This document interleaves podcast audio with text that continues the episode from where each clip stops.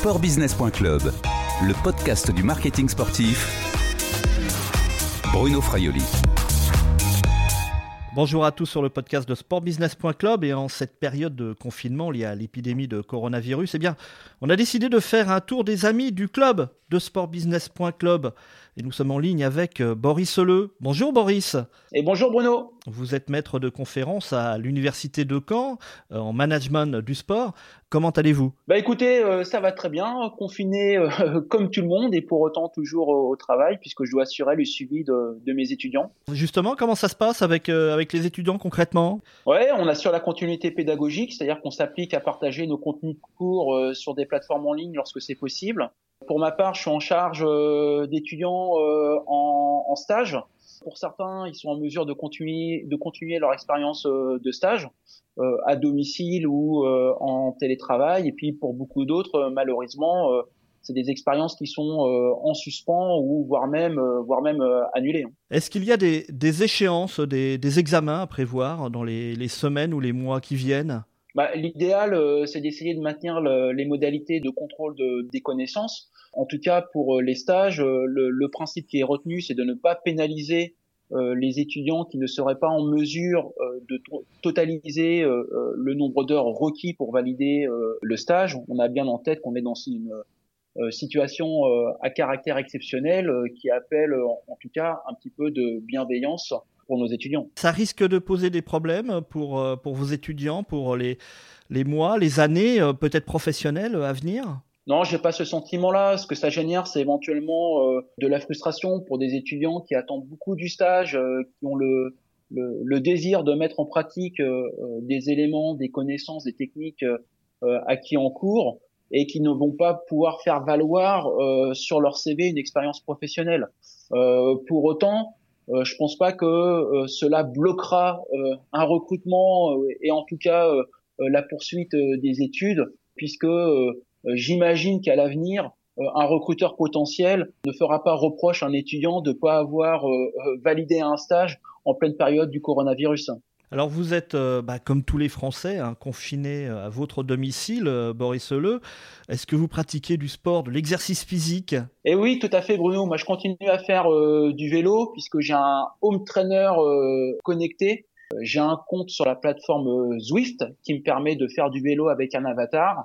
Ainsi, soit je m'en tiens à ma séance d'entraînement classique et je roule tout seul, ou même je peux m'amuser à faire des courses connectées et euh, rouler avec euh, des camarades euh, et essayer d'aller chercher des podiums. Vous êtes un, on le sait, hein, un, supporter du Stade Malherbe de, Caen, actuellement 13e en Ligue 2, donc championnat est évidemment suspendu. Je suppose que, que ce manque de, de matchs, ces, ces, matchs qui, qui ont été suspendus, c'est un gros manque pour vous, non? Ouais, euh, se rendre au stade, euh, y voir euh, les copains, s'acheter un sandwich euh, merguez frites, c'est vrai que ça manque un petit peu. Bon, peut-être aussi peut-on considérer que le championnat du Stade Malherbe était déjà terminé puisque on ne jouait ni la relégation ni le retour en Ligue 1. Concernant le spectacle sportif, ce qui me manque le plus, c'est probablement le championnat de, de NBA et euh, le championnat de baseball qui devait euh, reprendre à la fin du mois, puisque je suis un, un éternel joueur de Fantasy League, de la même façon où euh, des Français éprouvent le manque de mise à jour de leur équipe sur un PG pour le foot. moi, c'est le manque de gestion de mes équipes NBA et MLB qui, qui, qui me fait défaut. Alors vous l'avez dit, hein, vous êtes un, grand fan des, sports américains, du, sport US.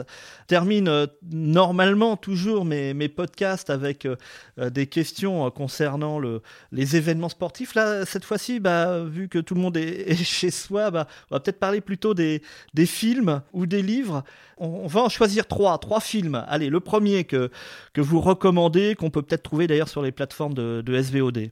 Ouais, alors celui-là, il est connu, c'est le stratège euh, Moneyball avec euh, Brad Pitt, euh, issu de l'ouvrage éponyme.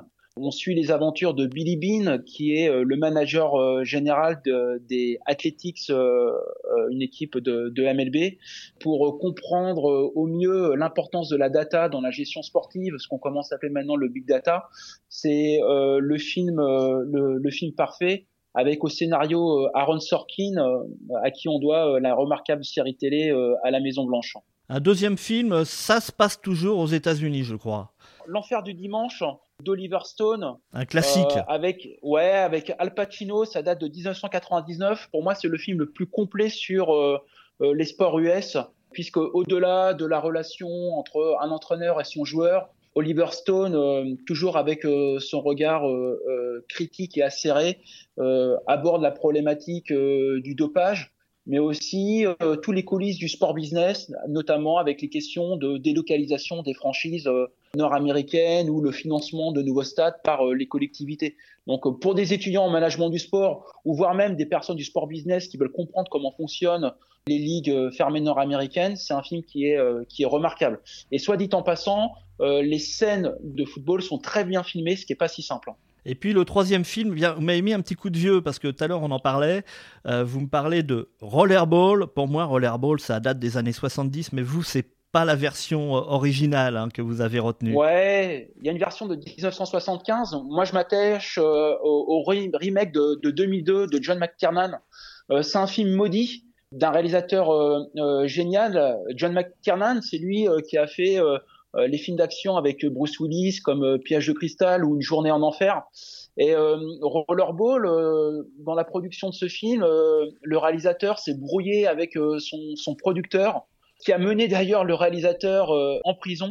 Et on voit comment est-ce que ce qui aurait pu être un chef-d'œuvre est devenu un nanar. Donc c'est un très mauvais film qu'il faut voir absolument avec tout de même des considérations intéressantes euh, sur euh, ce que pourrait être euh, l'avenir du spectacle sportif dans une société dystopique. Puisque vous avez vu beaucoup de choses en audiovisuel, il y a également trois séries dont vous vouliez nous, nous parler à sportbusiness.club. Ouais, on va commencer par les, Jeux Olympiques, hein, puisqu'on est en train de se demander si la prochaine édition au Japon va être maintenue. En 2011-2012, la, la, chaîne euh, BBC Four euh, en, en, Angleterre a diffusé une série qui s'appelait 2012 et on est plongé euh, au cœur du Kojo. Alors c'est une comédie qui s'attache à souligner toutes les bévues de personnes travaillées au comité d'organisation, toutes les tensions qui, peut, qui peuvent exister entre la responsable communication et marketing ou euh, la responsable de l'héritage. Je pense vraiment que les personnes qui travaillent dans le sport business euh, s'y retrouveront et euh, pourront apprécier cette série à juste titre.